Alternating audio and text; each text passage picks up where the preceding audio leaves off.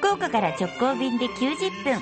信州松本空港を起点に信州各地の観光物産の話題をお送りする爽やか信州リポートです。リポートは中島理恵さんです。おはようございます。おはようございます。今日のネタは、劇団四季。へと聞いて、長野？へおえと思った人は絶対行ってほしい場所があるんです。え何何？場所は松本市からまあ車で1時間ほど北上しました。大町市です。はい。ここに劇団四季浅利啓太記念館っていう建物があるんです。へえそんなのがあるんだ66年にわたる劇団四季の歩みと、まあ、劇団の創立者で演出家のあの浅利啓太さんの功績がだだっと展示されてるわけですよ。劇団四季の創立者なんだそうなんです。創立メンバーの一人なんですね。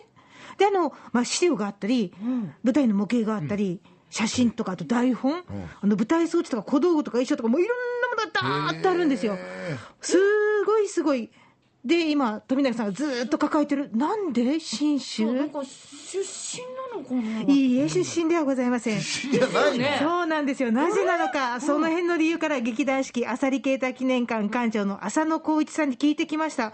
実は劇団四季にとって大切な2つの施設があるんですが、1つ目は横浜の四季芸術センター。ここはあの本社機能とお稽古場、大小35ぐらいあるそうなんですが、があって、この横浜から役者さんが全国に行って演技をしてるんです。そしてもう一つがこの大町市にあります、浅利啓太記念館の横にある四季演劇資料センターなんですね。舞台で使う大道具、小道具、衣装、音響、照明といったそういう舞台装置はすべてこの長野県の大町にね、保管管理してます。ですから倉庫が全部で14棟あります。あの、まあ、あの福岡のキャナルシティさんも含めて、えー全国での公演はすべてここから東京、名古屋、大阪、えーそれからあの札幌、博多と。すべてここから行って、また公演が終わったら全部ここへ戻ってきて、はい、ですので、アサリは、えー大町市は四季のベースキャンプだと。じゃああのオペラ座の怪人のあのすんごいシャンデリアもここにあったりとかするってこと？す今使ってないやつは、うん。あの全国で展開してない、あの全部題目のものがここにあるんです。すごい。だからあの巨大な倉庫、あの物流倉庫みたいなのがダダダダダダって並んでるんですよ。14とおっしゃってましたよね、そうか。日本のへそだからかピンポン。なあやっぱり。ここからだと全国に一斉に同じ力で出していけるんですよ。なるほど。で飛行機は使えないからね。そうそう、全部トラックですからね。そうか。作ったのが1994年で、ちょうど長野オリンピックの前で、これから交通網が完璧に、新幹線も高速道路も全部整うっていう直前に作ってるんですよ。それここに着目した方すごいね。浅利啓太さんです。だからこの人、演出家だけど、すっごいビジネスマンなんですよね。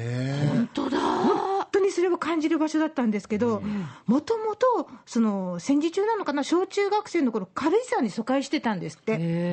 だから将来、僕は軽井沢に別荘を持ちたいって思った少年だったんですが、いざ大きくなって、じゃあ団員のために軽井沢に保養施設を作ろうと思ってたけど、予算的に、あれ、土地も高いぞ、あれ、あれ、あれ？ってなった時に、大町を、大町出身の人に勧められたそうで、まあとりあえず見に行ってみるかなって言って、見に行った時に、こんなことがあったのが決定打の一つです。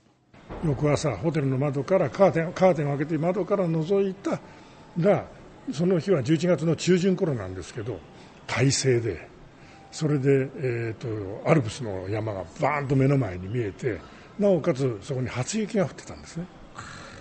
はい、それで初雪のその風景を見て一緒に行ったものを叩き起こして「おいおいお前たち起きろ俺たちは今すごいとこ来てるぞ」なるほどこねれで心固まるんですよ。そしてダメ押しのようなこんなことがあったそうです。に別荘の候補地を回っている時にその出された野沢菜がまだつけたばかりの野沢菜でそのアサリはそのつけたばかりっていうのは好きなんですね、うん。うん、それでその漬物を食べた時に野沢菜の美味しさにほおいここに来るとこんな美味しい漬物が食べれるぞって言って他の人たちが反対するのを仕切って大町に決めちゃったんです。あってことはい。くつか候補地があったんですねもしかしたら。元はは、うん、だから皆さんは、だ当時まだその交通網が整う前だから、東京まで往復あの片道6、7時間かかってたそうなんですよ。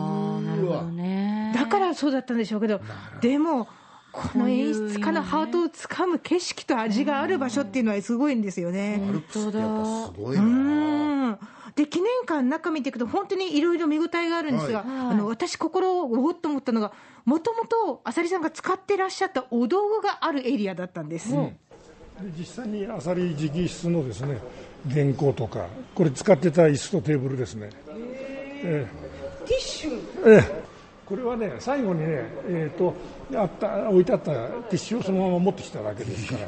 え違うんですよ。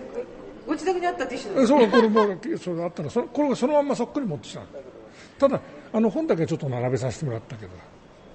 この定規も？ええそうこれも定規もそうです。最後に使ってた電話とかあの呼び出し音ですね。あのボタンポンと押すと朝のちょっと,、えー、と来てくれって言われるとあのブーってなるとヒヤッとするんです そのぐらいカリスマがあったから。ここで分かったのが、鉛筆しかお使いにならなかったという。へえ。なるほど鉛ね。筆削りと鉛筆置いてあるんですよ当。時ワープロとかはもうあったはずなのに使わなかったんだ。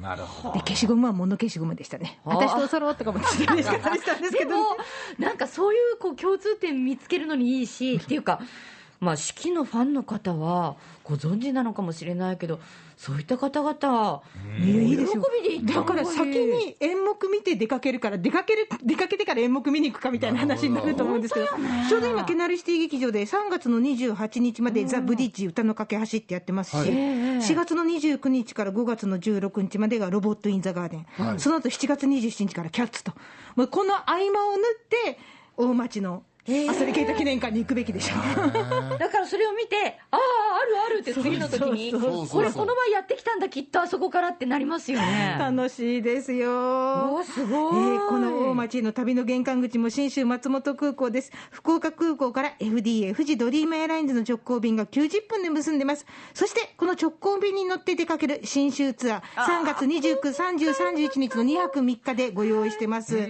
今回は天空のリゾートと縄文文化を楽しむということで、えー標高2034メートルの大型ホテルに泊まり、はい国宝の縄文土偶を見て、えー楽しんでいきたいと思います。詳しいことは、あと若干ね、えーいけるそうなので西日本新聞旅行、092-711-5518に平日の10時から4時にお問い合わせください。はーい。爽やか新州リポート、中島理恵さんでした。